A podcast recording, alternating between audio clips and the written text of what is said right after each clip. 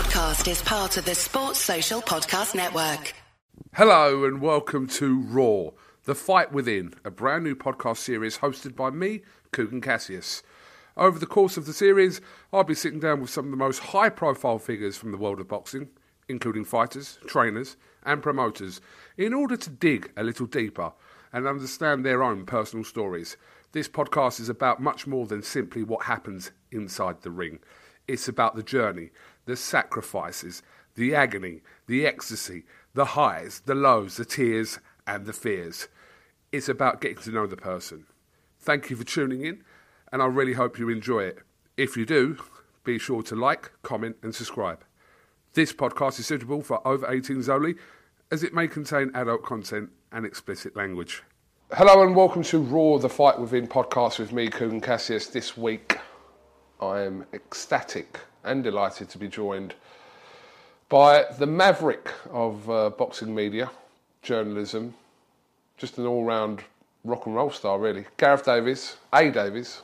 How are you, first of all? I'm very well. What an intro. Thank you so much, and thank you for um, taking the time to want to interview me for your podcast. It's an absolute honour and a privilege, Kugan. We uh, had a conversation away from camera about mine and your relationship, and I think one thing we, which was pretty apparent, shall we say, is the fact that I've known you for about twelve years, but I know nothing about you, and vice versa, which was weird but not weird, if that makes sense. I, I, I wouldn't say that you know nothing about me, and I wouldn't say I knew nothing about you. But what we do know about each other is generally it's in the milieu of fight weeks and fight sports. Um, I know we get on. We've had a couple of little bumps along the way. When I stole Wayne Rooney off you one day, That was the other day. that was the other day. It wasn't deliberate, and I was very apologetic for the next ten times that I saw you. I've always had a good feeling about you. I think we're both workaholics in our industry, um, and I think that's why when we are around each other, we're on. You have to be on in what we do. Um, it might sound weird, but you really do have to be on, and you find out, as you say, 10, 12 years that we've known each other, you find out in this industry whether you actually fit or not uh, over that period of time. Um, we haven't socialized with each other. We haven't met each other's families and done all that kind of thing. Generally, I think it, the, the reason is because when you're away from work, you're actually on your downtime and you actually have to spend time with your own families. Um, but, you know, you're a part of the furniture in the industry. I probably am as well now. People get used to you. I've, I've truthfully, and we were laughing about this last night. I've been around people in America for like 25 years. Sat down for dinner, fight night dinners and fight week dinners. Been around them in the media room. I don't even know what their names are. I've been around them for 25 years. Sat next to them and talked to them for half an hour, an hour, three hours at a dinner. You don't even know what their names are. They're just faces within the industry that you work with. It sounds really weird, but we are involved in a fairly weird industry. I know a lot of people's names who I do socialise with, um, but I'm not really that different. I would say outside uh, the boxing industry, I'm very driven, very competitive. Um, live life to the full. Would call myself a hedonist. Feel very privileged to do what I do, but I also feel a little bit of an underachiever. Um, I could have done so many other things, different things. Um, but maybe I've alighted in this industry where probably feeling like a little bit of an outlaw in terms of, um, you know, an outsider, where I think there's a lot of misfits in our industry, um, but happy maybe to be misfits eventually, if that makes any sense to you. Perfect sense. Yeah, yeah. Okay, so let's uh, ease you in gently before we go on, um, so to speak. Maybe we are going to socialise more now after this. I get a feeling we are. I think we are. Uh, that's a different story, though. Um, Gareth, just, just kind of, yeah, like I said, ease you into this uh, conversation on here.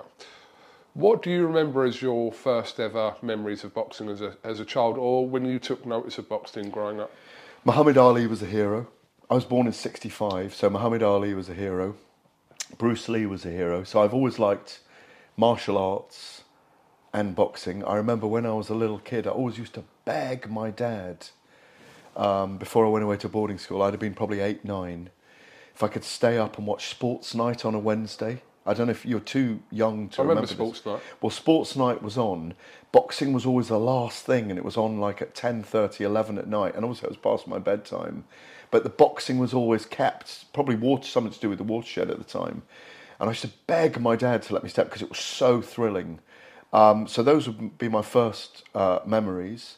Um, you know, later on, I mean, I, I mean, we can come to this, but I, you know, I went to China and I studied martial arts for a year, and after university and worked there and so on. Always had a fascination with with with energy and how energy was used and warrior culture and and imperialism, and I think it all relates. It's all, it's it's a very primeval and very.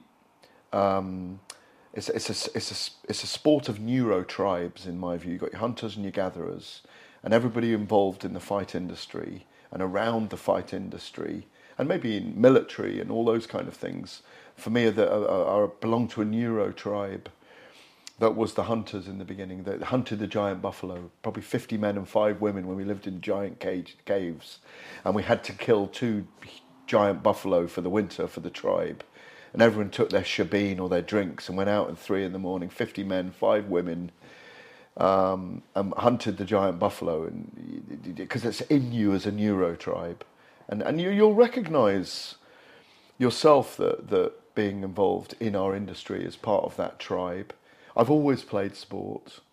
Um, I've always loved physicality. I wanted to be a pro cricketer at one point. Um, and I was pretty decent at cricket. I was decent at rugby. Um, you know, I've done tried lots of different martial arts down the years. Um, I don't think I'm naturally a fighter. I, I, I need a reason. Like I, I need a reason, you know. Um, but I, I, I think I've been this long in, in the sport because you can't get, like the other night at Yarde and Beterbiev, the energy you feel. You know, it's only 10,000 people in there, but the energy you feel when two men go to war like that is extraordinary. It just stays with you. I remember feeling exhausted afterwards. Um, and when you're in a big stadium and all the energy is beaming down and you're right in the centre of it, you can actually feel the energy of people, the noise, it carries you. And, and I'm very passionate about it. Um, and the narrative of fighters and their lives. Um, and, and, and, you know, being an orator and being a communicator and being a linguist as I am, you know, I, I, I love the fact that I'm able to, to, to tell those stories and maybe even help fighters tell their own stories. Do you remember the first ever fight you went to? I wish you told me that before I came, and I could have just sifted through those memory banks. Um, or one that sticks out. I think it was one of the travelling Gallaghers from Camden, or maybe Colin Dunne. It's a York Hall fight, definitely the York Hall, because I was writing before I wrote for the Telegraph. I was running the sports desk on a Saturday at Agence France Presse in Fleet Street. I was doing bits of writing for the Telegraph. This is I'm talking 90, 1990, 91 now. Um, 32 years ago. I can't believe it sometimes. Um, and I and I was writing for the Highbury and Islington Express, which was sister paper or brother paper of the Hampstead and Highgate Express. That I was writing um, boxing for as well. And I was covering all the Islington fighters. Um, so I think it might have been, I don't know what fight it was, but he, he was a tough guy, Colin Dunne. I still see him around Kentish Town when I'm in there. And he was trained by Colin Lake, who was a loony as well. They were great guys. Um, Billy Schwer was around that time as well. From Luton. from Luton, was fighting yeah. there then. But I, I, reckon, is it PJ Gallagher? Am I thinking of the right Gallagher there? Um, it was a Gallagher who, who, who lived in Camden in a little traveller site Um, still see them around today, but it was York Hall, and it was like a bear pit. Um, and I just, I think people were smoking in there at that time, cigars at ringside, and blood across your notebook, literally blood across your notebook. I've had blood across my shirt before when you're sitting there ringside, and you dictated your copy at the time. It was a Wednesday night very often. It would have been a Wednesday night and you get on the phone and you ad libbed your copy, talking it into the phone. Um, and I remember sitting on the stairs. I think these are the very first recollections of covering it, sitting on the stairs at the York Hall. Just you come in, you know the stairs up to the balconies, and Colin Hart walking past of the Sun and going, "Make it sing, son." You know, and you're sitting there like nine o'clock at night, just speaking the copy in because you didn't have laptops at the time. You just spoke it into your phone and you ask the copy taker, uh, what, how many words are we up to? 400, and you may be doing a 600 word piece. And um, you, you find out whether you can do it or not. Hmm.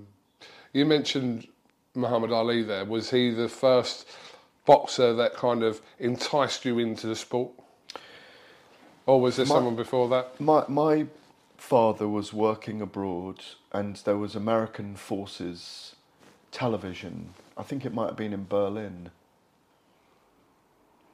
because he was definitely there in the 70s when Ali was having the fights. And I reckon his fights, we either listened to it on the radio, and I'd have been a little boy still. and I'm on my way to school at 10, to boarding school. And I think we were either watching it on British Forces, I'm uh, not British, American Forces television, which they had, or we listened to it on the radio. But there was something thrilling about this man um, who just had the world at his feet, who, who was beautiful, who was wonderful, who was an orator, who was special. Um, you know, and, and, you know, my mum's family is Italian origin. My dad's from you know the Rhondda Valley, a very tough area, mining area. But my mum and dad left the area when they were teenagers and went to work abroad. My dad's in the RAF and then the Foreign Office, and I think my dad loved fight sports as well. He loves all sport, um, but loved fight sports as well. And there were a lot of um, famous boxers from that area as well. Um, so I think there was something came through from my dad.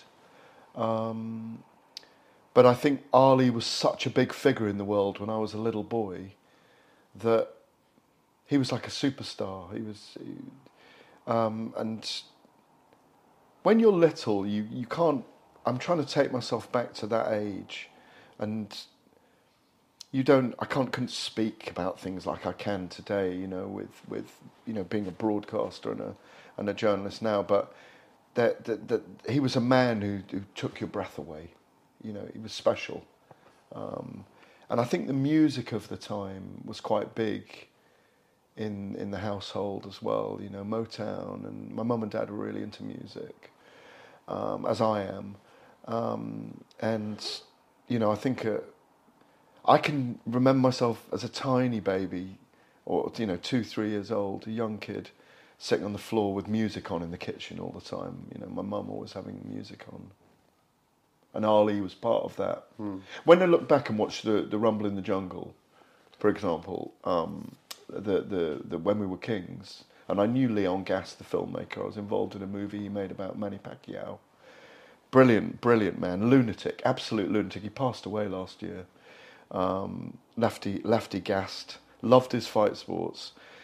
That that time when all those those brilliant singers from America went to Africa when it was first about to happen, Ali and and Foreman, and then they left because of the cut to Foreman's eye there's still a there's a great movie about the the concerts. I don't know if you've ever seen it. No. But it's so worth watching. All the stars of the time. So music, Ali Ali. Trying to think of who he, the equivalent of who he'd have been today. I think maybe Tyson Fury rolled into who's the biggest acting star? Tyson Fury rolled into I'm trying to think of the, the most famous kind of actor out there in Hollywood right now. Who's that ilk? Um, and maybe Morgan Freeman and Tyson Fury rolled into one. You know, that's how big I think he was in the world. Imagine if Muhammad Ali had been on social media. You know, he'd, he'd have had two hundred million followers.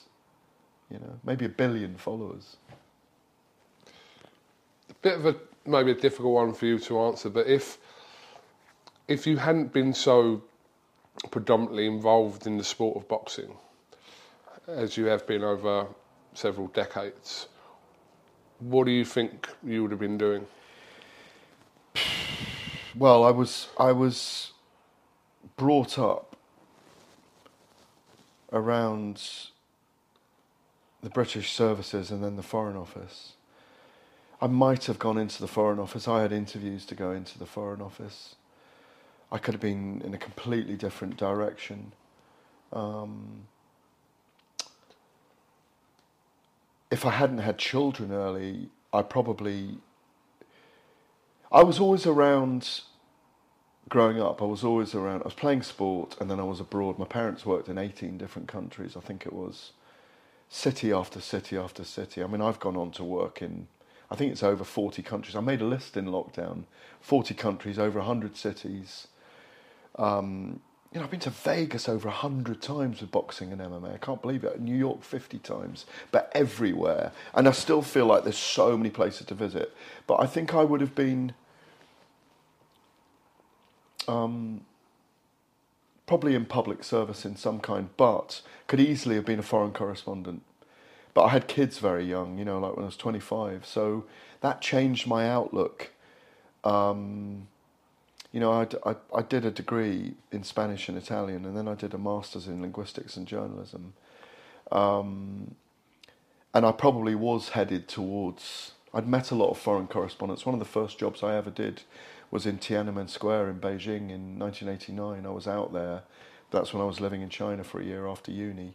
And I did a lot of reporting at the time. It was my first reporting job. You know, you remember Beijing, Tiananmen Square, and all of that. Um, I was all the way through that. Um, but I'd love to have been a foreign correspondent. In fact, even maybe 10, 12 years ago, I, I mean, I'm fluent in Spanish. I considered, and I did speak to the foreign editor of the Telegraph and wondered about going and being a stringer, as they call it, in South America, maybe in Argentina, um, in one of the Spanish speaking countries, and being a stringer in South America, because I love the idea of having a country to report on. So, you know, boots on 3 a.m., um, earthquake, you know, disaster, murder story, uprising. I love all that. I, I, really do. No, I really do. I mean, I was brought up around that. You know, my, my parents were in lots of troubled countries working. Um, I have great admiration for my parents. They're, they're, they're, they're two of my closest friends. I'm very lucky how much my parents love me and, and have supported me in my life. And I'm closer to them as I get older. Um, but I think I feel like an underachiever in lots of ways because I've stayed in this one industry. I'd like to have done more music as well. I mean, I'm learning the piano at the moment. I wish I'd started years ago. Um, but self-discovery pays dividends. I've got some some lines on my whiteboard at home in my kitchen. I've got big whiteboards with plans and all those kind of things. I've got several lines I try and follow as, as pillars of my belief system. And self discovery definitely pays dividends. And, I, and as does being yourself. You reap what you sow. Treat others as you'd like to be treated yourself. Decisions determine your success and failure. Prepare, prepare, prepare. Um, but in what we do, you find out whether you can do it or not. Stamina plays, plays a huge part in it as well. And, and passion for what you do. I still have a passion for this, that's why I do it. But I do feel like an underachiever in lots of ways. Feeling inside from out. I could have done so many more things, and I really do want to achieve so many more things.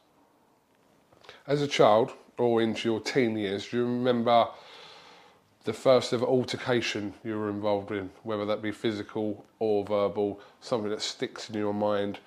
I don't know whether at that age, because you when I interview boxers, obviously there's an element of that as they was growing up away from the ring. But for yourself, do you remember a point? I've got two. There's a couple of. I, I was very competitive growing. I'm still very competitive.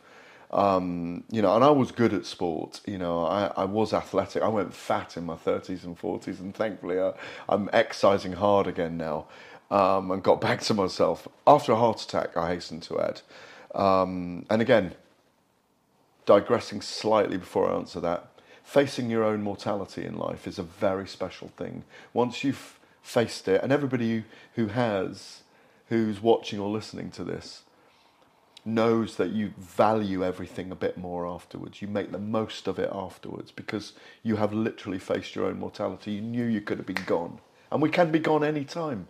It's a lottery ticket for all of us. Um, and it's part of the waking up, it's part of the wisdom of, of, what life is. I got, there was a kid that wanted to f- fight me in primary school. And I had boxing gloves. I was about eight or nine, maybe nine, maybe approaching ten. And we actually had a boxing match. I'm trying to remember his name. Was it someone Slee? His name was. He wanted to fight me. I don't know why. I didn't do anything, but you get that sometimes in life. People want to have a fight with you. There's, you know. Um, so I said, all right, well, I'll do it, but um, I want to make a boxing ring, and I want to have a glove each to do it. And he was up for that, and we did it. I think he beat the shit out of me. Um, but and there were loads of kids there watching, and I used cricket wickets as the as, as the square because I used to organise all the kids in the field opposite my house in the summer to come and play cricket all day, um, literally all day, um, every day in the summer. I was always organising kids. I was always outdoors, you know, when I was young. I just had to come home after it was dark. Do you remember those days? Of course. And like, you never had a bottle of water. You you could go to the quarry five miles away. This was how my parents were stationed in Lincolnshire at the time, and like we went miles. We went miles on our bikes, and I I would literally organise fifteen kids to play cricket all day. We'd have two teams, and we so we did the boxing ring that day. There's another time um, when I was probably in the second year at boarding school, and there's a guy called Simon Probert. I loved Simon. He's dead now. He, um, he, he was a mixed race kid, and, we, and he was the la- he was the last year in the in my boarding school of, I think there were scholarships for about ten or fifteen kids in the year who couldn't afford to come to the school, but the school through their alms trust, alms trust, paid for these kids to come in the school. Simon was the hardest kid in our year. I really liked Simon, but I locked him in a in a cupboard in the lunch break once in our classroom as a joke, and he was banging on the door. He came out and he was livid, and he was mixed race, liked to mixed race, and I'd always got on with Simon, in, and um, and and and and the um, I'll, I'll just finish this story. Um, I locked him in the room. He came out. He was livid. He was white because it had scared him being locked in the cupboard. He was claustrophobic or whatever. He came out. He started smashing me in the face. Smash! I didn't feel a thing. I've got quite a high pain threshold. He was smashing me in the face, and I, I, there was like water coming out of my eyes. I grabbed hold of him, and then he grabbed hold of me, and he went, "Oh, I'm so sorry. I'm so sorry." Because he, he, he'd, he'd come out and he'd smash it. I had no reason to. I was just sorry I'd upset him. So he smashed me a few times. I grabbed him to stop him hitting me. And he grabbed me even tighter. And he told me he loved me and he was so sorry. And you know what? Simon, from that day onwards, would kill for me. It was so weird. We became really good buddies. Unfortunately, he's dead now. He lived in Bristol. He lived a wild life um, drugs and alcohol. He had big dread. He was always at music festivals. Simon Probert, yeah. Um, I had a few other fights in the street when I was growing up. We used to be put, picked on in our school uniform by the, um, but by the local kids, you know, the, the, the and who, who used to kind of beat up, you know, beat up the public school boys. Um, but I played a lot of rugby and stuff, and, and like you know, I don't you know, no, I, I'm quite aggressive person, um, and I need a reason. I need a reason. But I did a couple of times when people sat on me, I hit them first, and it's amazing when you hit someone first how they suddenly back down. Um, but you know, I, I, I I'm more into love and peace these days. You know, I'm, I'm into uh, commentating and observing on our fight industry. Gareth, talk to me about a time in your life where you felt as though you were fighting a losing battle. At whatever point in your life. It's a weird one, really. I, I haven't, I haven't, because hope springs eternal for me anyway. So um, I don't have. All right, yeah, there is actually there is. I think this one is physical. You know, when you're young, you you have your health. Um, you're busy with your time. You know, you're not particularly wealthy. You're making your way in life. You're bringing your children up.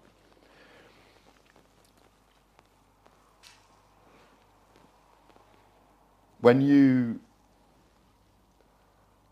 and this is where where it's fascinating in our industry as well. I'm not going to talk about that necessarily, but boxers age.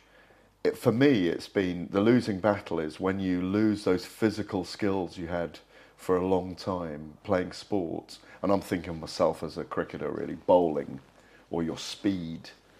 Um, that there is a time when it leaves you, and a bit like if you're getting fatter and you don't notice it in the mirror because you're with yourself the whole time.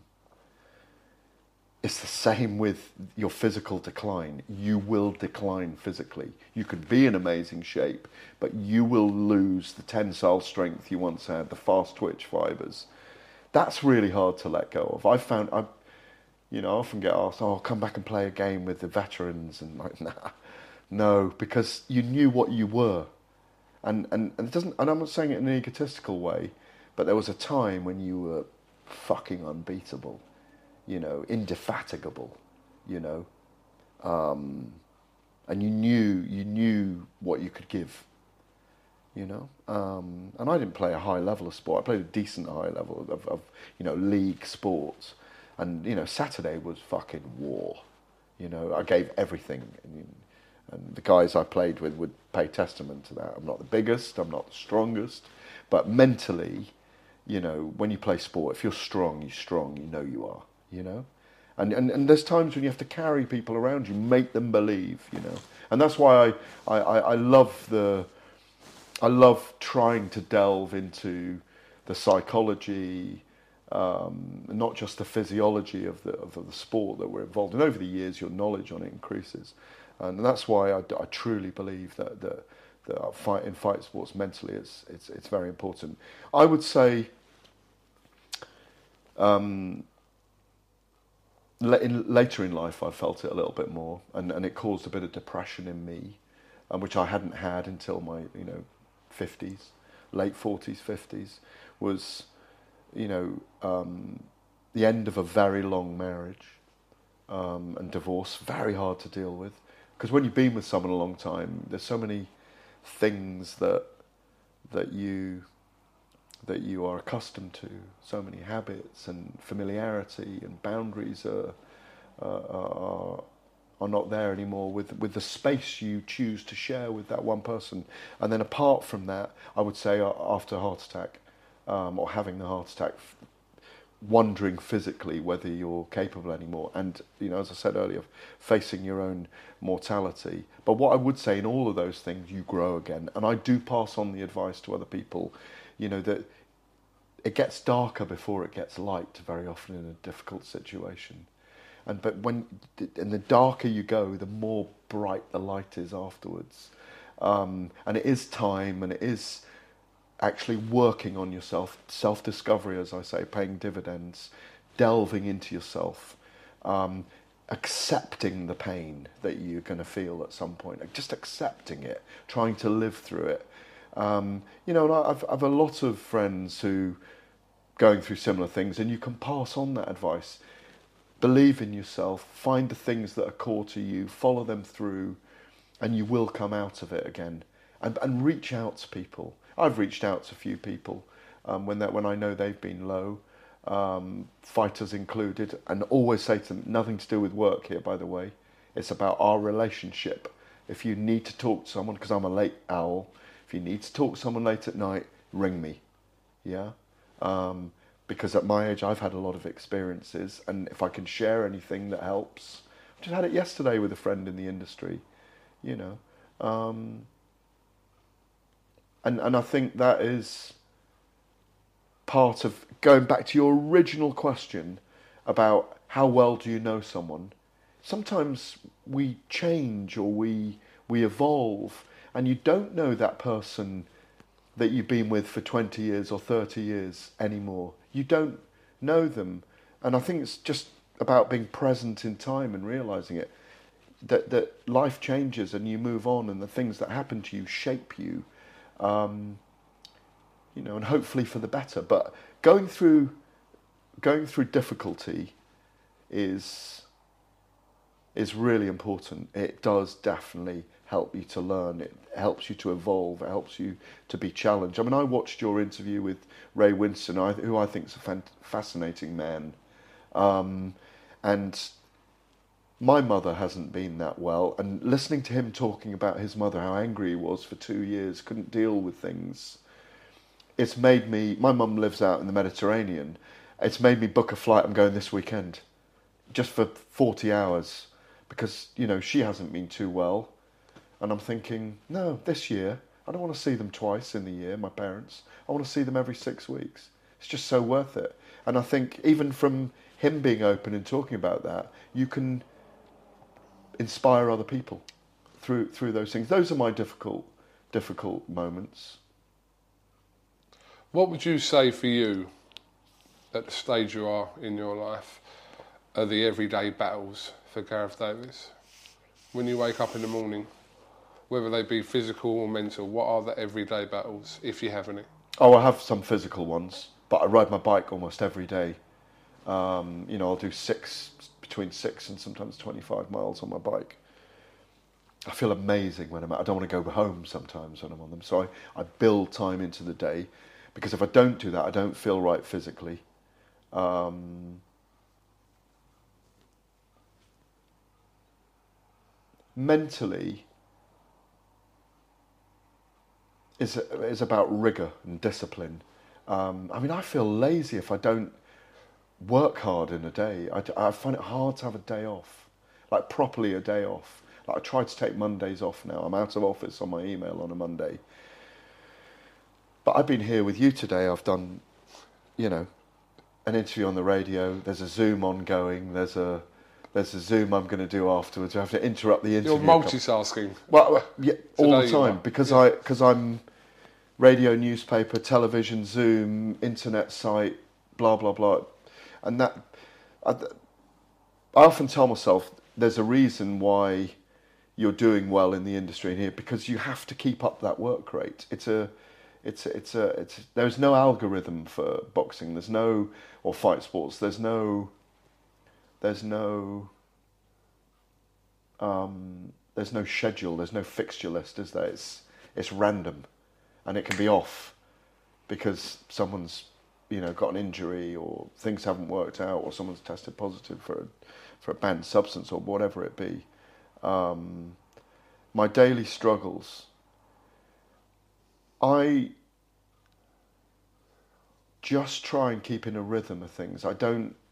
I try and leave my day as open as possible. I, I, I've got a diary. I keep to my diary.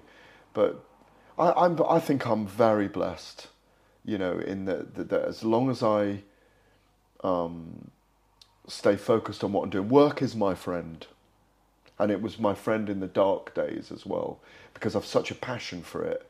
It helped me get through in through the loneliness. I mean, during COVID, I pruned a lot of friends, and I, I spent a lot of time on my own. You know, I mean, I live out in the countryside, and I think there was seven weeks when I didn't see anyone at one point.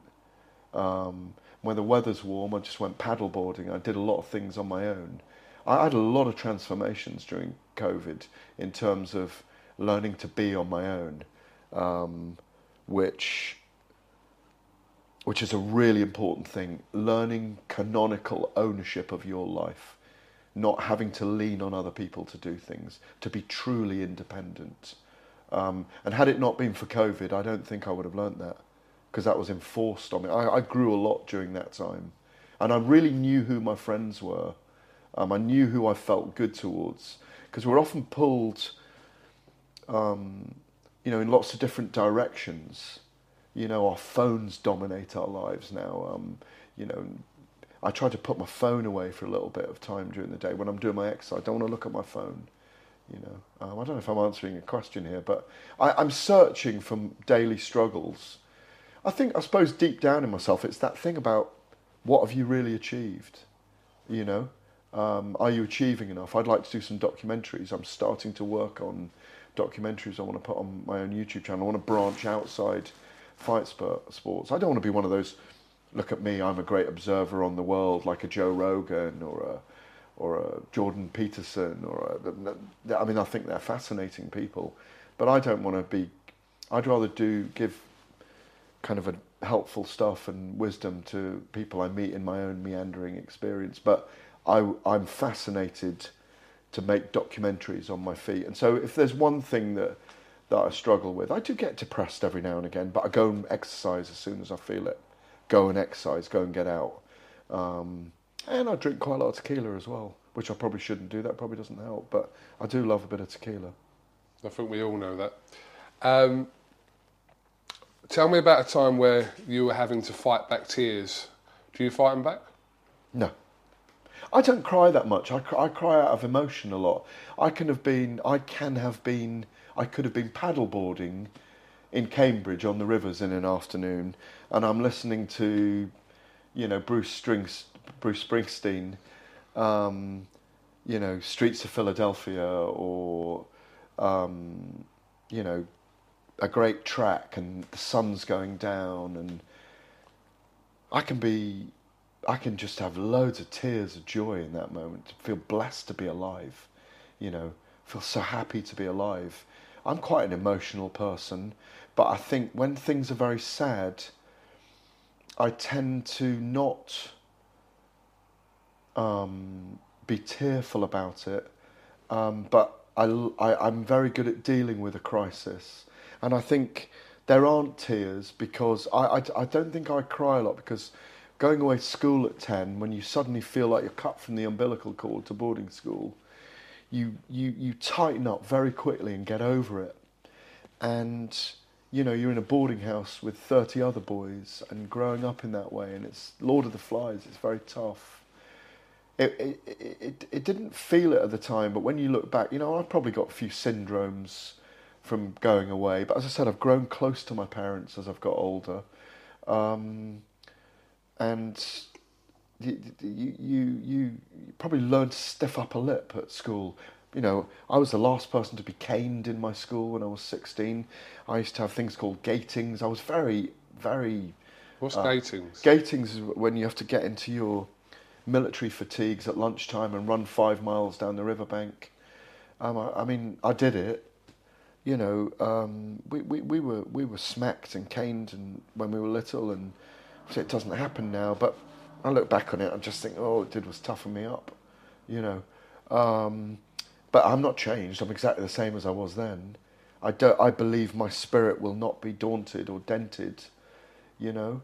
Um, I'm, I'm a I'm, I'm a free spirit, you know.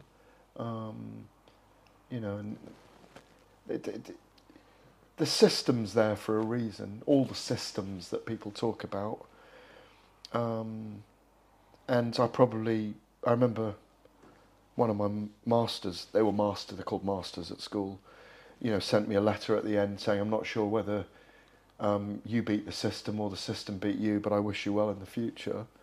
And I think I probably got away with being me. I mean, you know, I I was in the first team for cricket when I was 15, 16 and played in the first team for rugby and was very much a part of our captain the school team and you know we were national champions at cricket. There were big things at the time, but I think what happened was once once I was in the first team for things, I never got punished anymore, but I was still the same.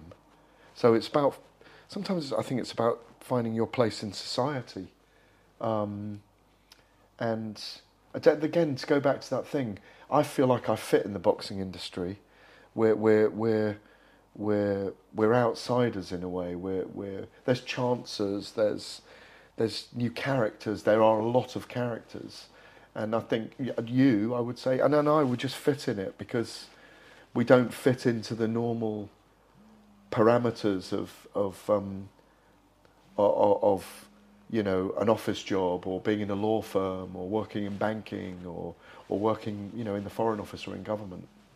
Not in the terms of a physical sense, obviously, but where does that fight spirit from you come from? Um, it's in you, and you need to be in situations that you find out about that. Whether it's not needing to sleep for a couple of days because you've got to get something done, um, stamina to get a job done. Um, you learn it in, in, in sporting environments, whether you've got it or not, whether you never give up, whether you've got that fighting spirit. A lot of young men found it in the world wars, didn't they? They were heroic. We don't have a lot of opportunities to be heroic today. People show it in different ways. Um, showing empathy for other people um, and doing things for other people, I think, often shows that fighting spirit. Um, I'll never give in. I'll never give in. But you can learn to back out facing to fight another day. Um, I think you learn that as you get older. You can just back out facing. You don't have to turn around and back out facing uh, and live to fight another day and keep your honour intact. Um, I think it's in you. And I think, you know, um, you know, I've got a couple of little grandchildren now and, and um, I, I just love watching them. I don't see them that often, but I just love watching, sitting back and watching their little spirits. Um, I think it's, I, I, I, think if you challenge yourself enough, you're going to find out. You are going to find out. Dealing with nerves, dealing with um, performance, dealing with adversity. Um, if you don't face it, you're never going to know. Um, but you know, li- life is beautiful. Life is is a mystery for me. Um, and the joy of breathing in and out, the joy of being alive. I was on a bike ride yesterday, and you know what gave me great joy? Suddenly the birds were chattering because the sun was out, and I saw the first snowdrops. And like you can miss little details if you're too caught up in things. Um, and you know, you only learn that if you're being present. And I think you only you're only present if you if if you're aware of being alive in that way, you know. Treasure the people around you, treasure the people you love. That's all part of fighting spirit for me and being there for other people when they need you. Um, you know, we're all fighting in different ways. I, I, had to be a fighter to overcome my heart attack. I remember John Fury telling me about that. We were having a long chat one night. I said, oh, I'm not a fighter. And he was like, no, you, because I told him the story about the heart attack you know, and, and um, no, I think I, I, took wisdom from that. There's a lot of people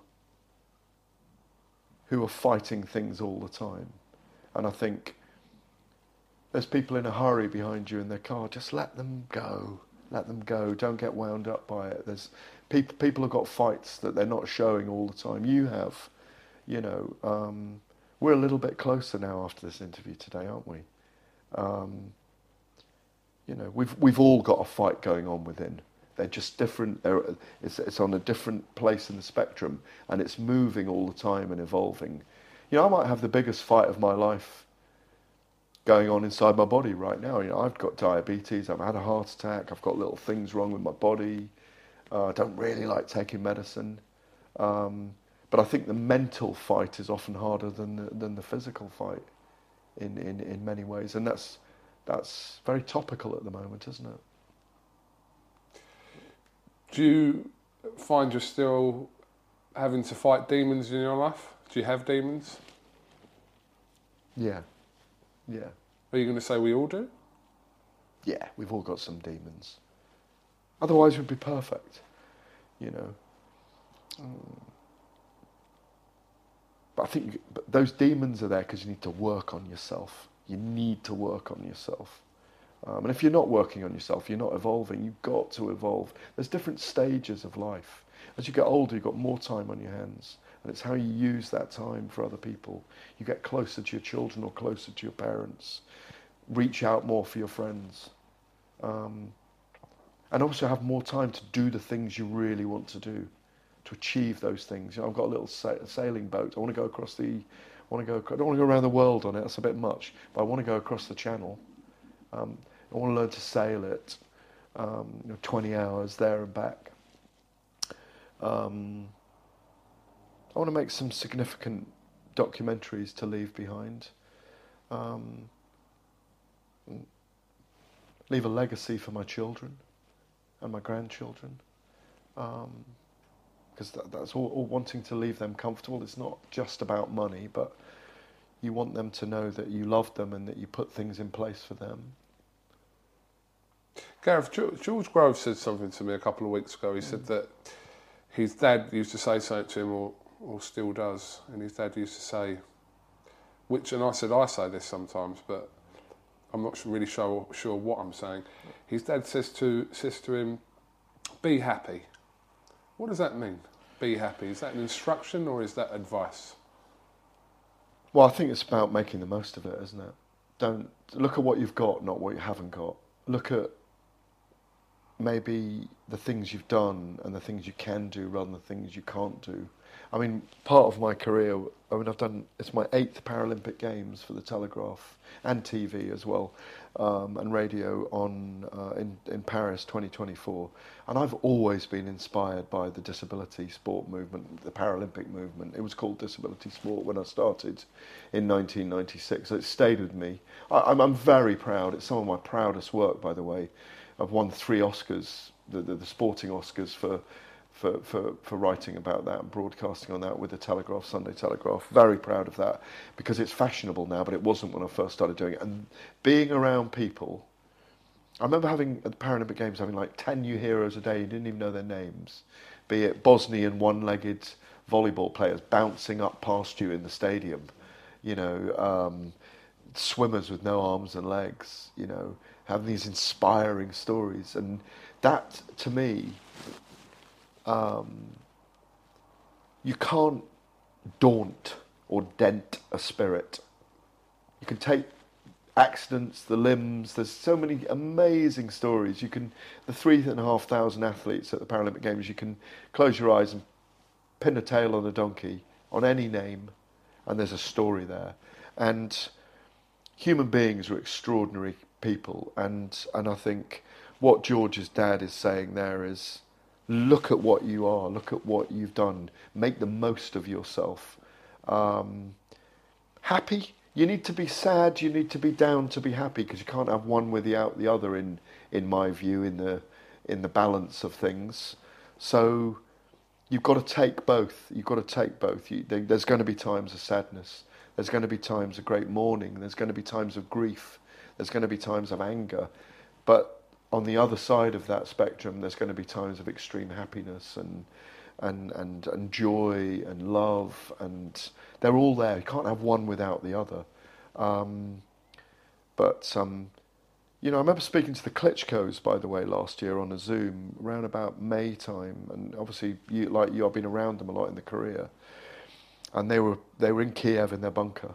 I remember Vladimir saying to me, "You don't know." Till it all changes like that, what can happen in life? And obviously, they're still fighting a cause. I think they're extremely heroic in what they're doing. I think they will gain global acclaim for what they've done, more than what they ever did in boxing. So just make the most of it, because you just don't know when it's going to change. Life's a lottery ticket. So um, well done, George Groves' dad. I think he's right.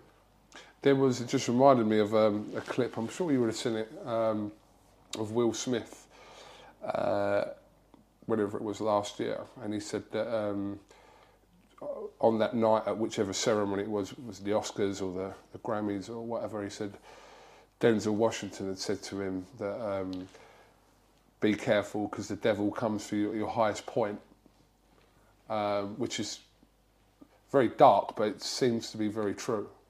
You reap what you sow. You definitely reap what you sow. But be yourself. Uh, it's a weird one, isn't it? Yeah. I mean, when you're flying, when something's gone really well for you, it's good when you get that little voice saying, calm down, calm, enjoy it, calm down. You've only just done that. You know, yes, acclaim. F- fame is a weird thing. I mean, in the tiny, tiny bit of it that I've experienced from, you know, from our industry, it's a tiny bit of fame, you know, because you're you're recognised or whatever. I wouldn't want too much of it. Ditto with money. You wouldn't want too much of either of it because they don't lead you anywhere. They, they, lead, they draw your ego out. And we're all egotists in a certain way. We're all narcissists on a certain scale. Everyone, I mean, everyone. But, you know, for whatever I achieve, I'm not, I'm not a woman in a children's home bringing up 20 children who've got no parents who need that love. You know, love is so important. Um, that's why our children have to be so important. What we give them, how we commit to them, you know, and it never stops. It never stops. Um, and I think that's what that speaks to in a way. And it's funny, isn't it? You, you read the signs, is what that's saying. Read the signs. He just said that to him, and then look what happens on stage. You know? Um, sometimes we do things that, bang, we get caught. I had a couple of instances. I had one the other day. Every now and again, I have one where someone's like on you, and like, whoa, that's escalated. Um, and you, you, sometimes you cannot get out of it. You've got to do what your spirit is telling you to do, and that's what happened to him that day. You know, it, because because emotionally, emotionally, there are journeys that he's on with his wife, who's probably his greatest friend you know. Um, sometimes you just can't get out of it. But it's another, it's just part of our test, isn't it? Think those things happen. Emotion is an extraordinary thing. We have our emotions, we have our love. It's what we have as human beings. We, we wouldn't be human otherwise. So, yeah, it's it's you're going to get drawn sometimes, and it's how you respond in that moment that that dictates you know how you feel afterwards. He probably has great remorse about slapping that guy. Yeah? But it's in public as well. It's the most public thing. But we, we have things that happen behind the scenes as well. But if you have, I believe that right is might. And if you, even, even if it's very daunting to get into a situation that you've got to do because you've been drawn into it in that moment, whatever it is, you've got to be in it, be in that moment without causing violence or egregious harm or whatever it it be. But you, if your spirit is telling you to do it, you need to do it. You touched on this um, earlier in this podcast. You talked about not or having suffered depression into your 50s. Is mm. that something that is currently still with you? Have you learned to deal with that aspect of your life? I had a day recently when I was so depressed. It creeps up on you I woke up with it. I don't know why. Um, we don't know why sometimes.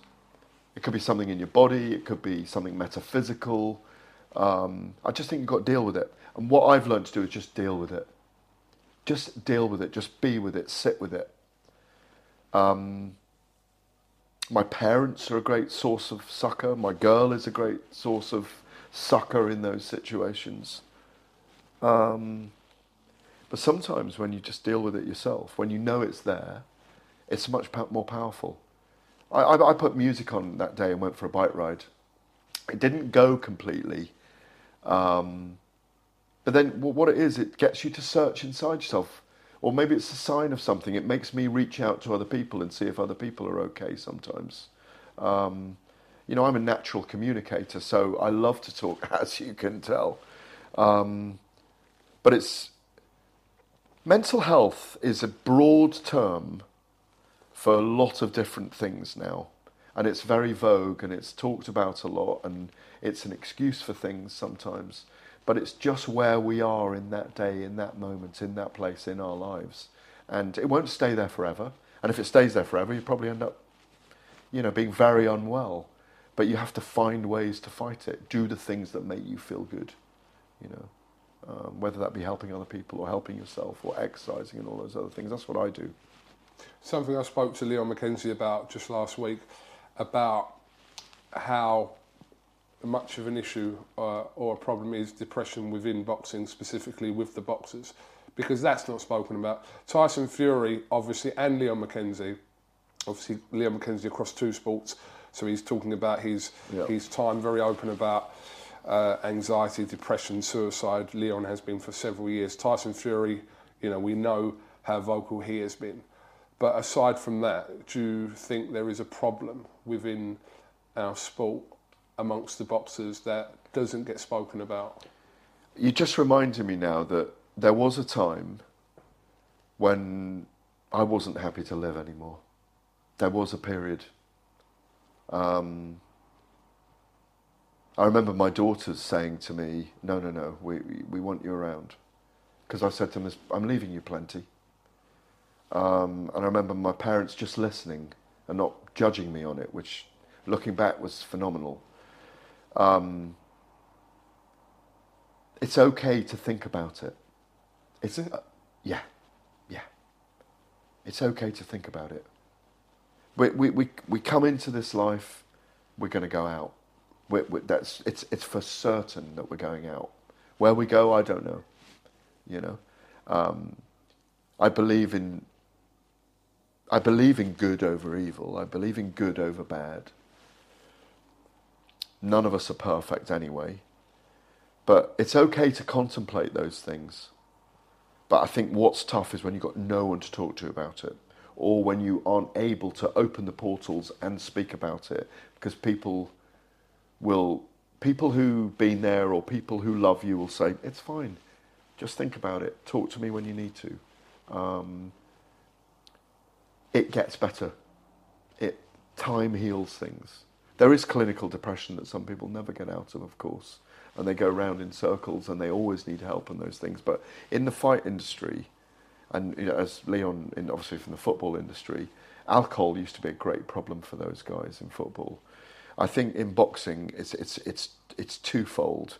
One is giving up the sport and the highs and lows, and the second one is whether you're affected by head injuries at all or blows to the head as you get older, um, and, and, whether whether your whether your your mental health suffers as a reason for that.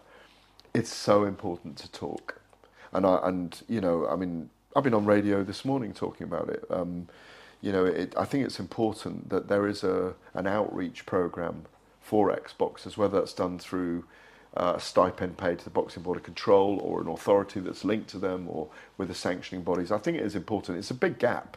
A boxers' union is a big gap in, in, in fight sports, frankly, because you do need aftercare. Um, and we see it. We see it when we're around boxers in their 60s and 70s when we go to boxing writers' dinner or uh, every year or go to, to reunions. You know, you, you just don't want to see people stranded on their own as an island out there because we are all connected. We're all connected. Again, not in terms of like a, a physical aspect.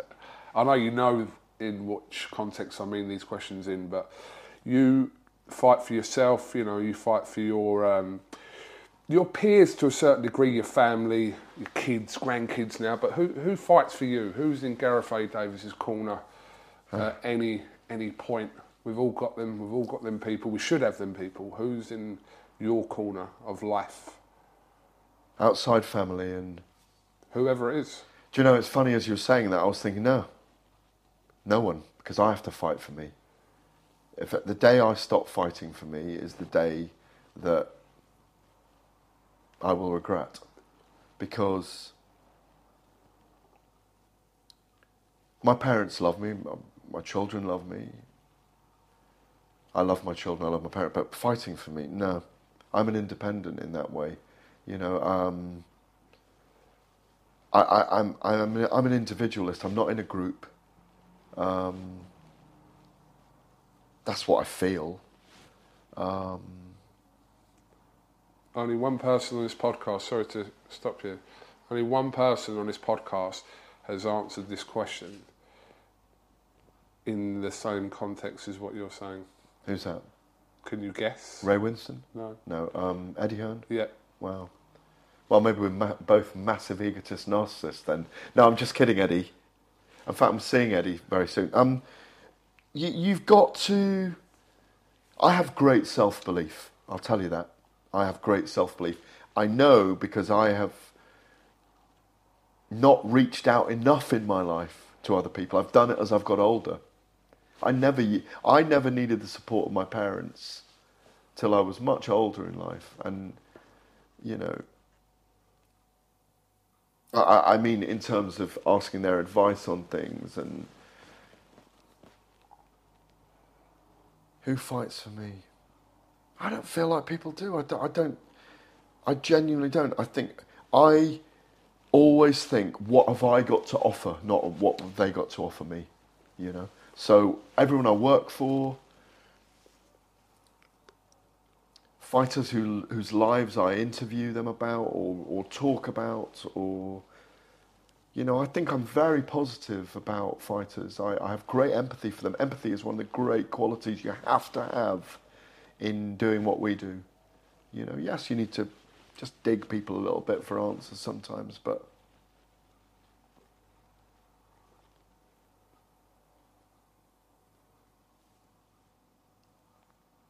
I think my girlfriend would fight for me, but um, I can't, I can't. I, I don't think other people fight for me. I, do, I don't. Sometimes people have come out and supported me when I've needed it, but I asked them for that support. Weirdly, I think, because, and I don't know this, but from the outside in, people go, "Oh no, he's fine. He can take the, the piss being taken out of him," or he's fine. He's always on the go.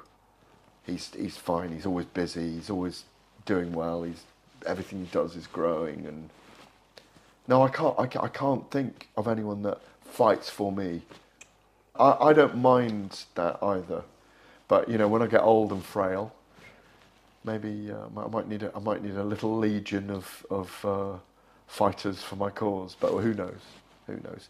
But you know, the, the, I think destiny and the universe fights for me, if I can get, get a bit hippie about it, because I am so lucky.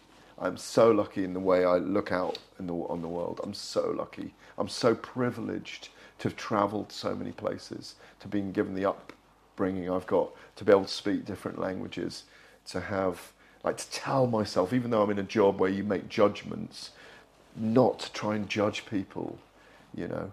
Um, yeah. Uh, the, the, comparison, I mean, I, I, made with Eddie Hearn when I said it was the in the same context. He's the only person that referred to himself uh, in that context. He, what he was saying, what you're saying, were actually two different things because you were kind of thinking about actually who does fight for me. His answer was similar to yours uh, in terms of you have to like basically fight for yourself in life so that was the similarity between your answers, but that was it. Yeah. But you don't. I agree with that. I mean, he's a he's talking about being driven, isn't he? About being driven. He's a very driven individual, um, and I think fight. It's how you encapsulate what you mean by fight. There, you know. Um, you know, I'm not fighting for my rights. I'm, I'm I'm doing uh, for my life. I'm, I'm, I'm doing the things I love doing. I make a living from them. Um, obviously, I'm accepted in the industry. I wouldn't be here otherwise. You know, we get access to people.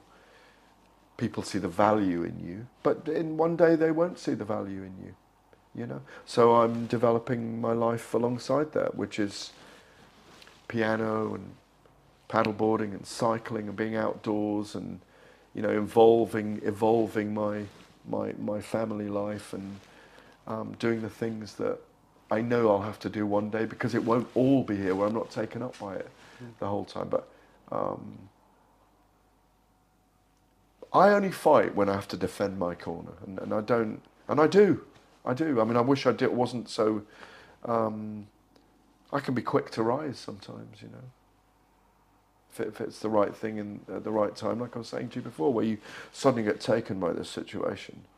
And it's like, no, I'm not accepting this, you know. I've seen a couple of snippets of that version of Gareth. I have. I know you have. Vegas, the Vegas, media room. yes. I think we both have in Vegas. Yeah. Um. That's down to tiredness, and you work. The thing is, you, you, you play for you work for 14 hours a day in Vegas. You sleep for four, and you play for four, or something like that. You know, and you go and gamble or whatever you do. No, it's it, those those fight weeks are are, are, are brilliant, but you Dra- can a little bit draining at times. yeah, they're draining, but but no, it's it's just it's it's heightened emotion, and also I want to win in those weeks. I'm doing radio, newspaper, television recordings. I want to fucking win. I want to be on top of every story, um, and you know sometimes you can't give your time as much as people want it. Okay, last one. What drives that fight within you? What is the factors that contribute to that fight that you need to push yourself for? They're not amazing qualities because I think they're qualities that lead you into conflict because they're pride, competitiveness, desire to stay. I say at the top, you know what I mean, but be be be relevant in our industry. Uh, You mean in terms of work? Well, in terms of your life or work. Yeah, I mean, yeah, just you know, I think there's a synergy there between the two, and you know, wanting to be successful, wanting to keep your lifestyle up. Um, I think it's pride and and um, and competitiveness.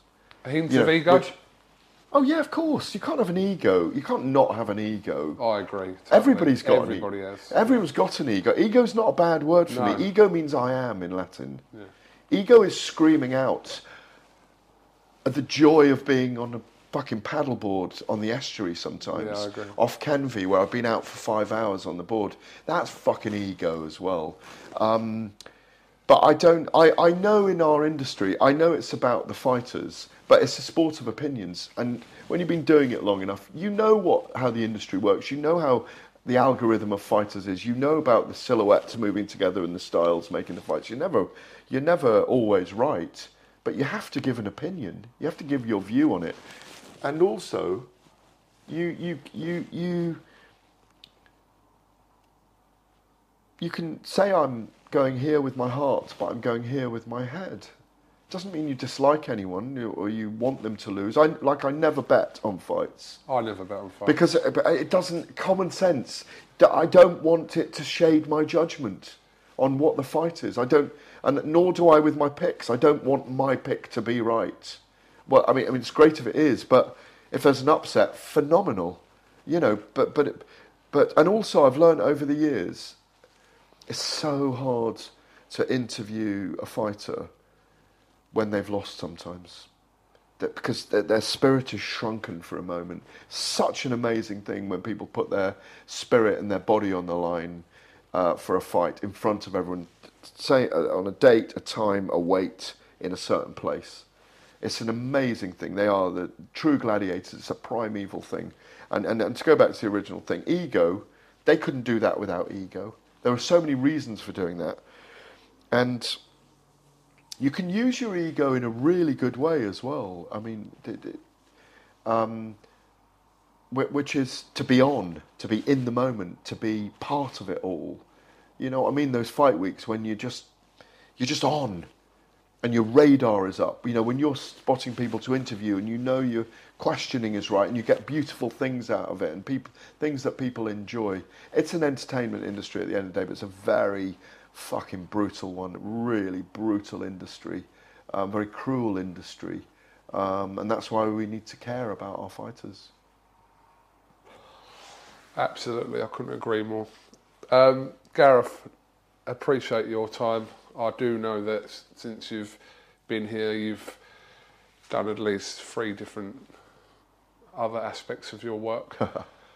And we've had a good catch up. Oh yeah, um, I do appreciate it. I really thought this um,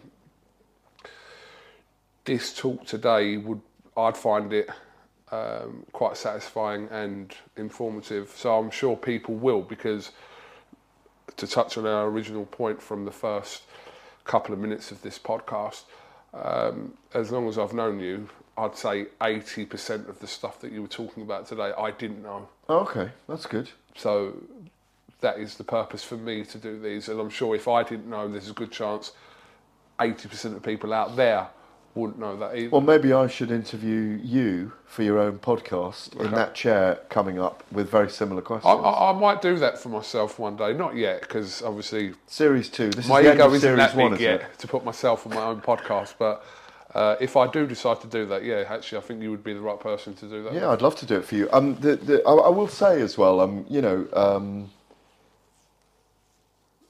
regardless of a couple of little bumps we've ever had, which have been again as the things we talk about, we've always gotten extremely well. We've always had, I think, a symbiosis around sport, knowing how the others work and getting how the others work. It's been an absolute pleasure to talk to you. Hopefully, we know each other a little bit better now. Anyway, I'm sure we have.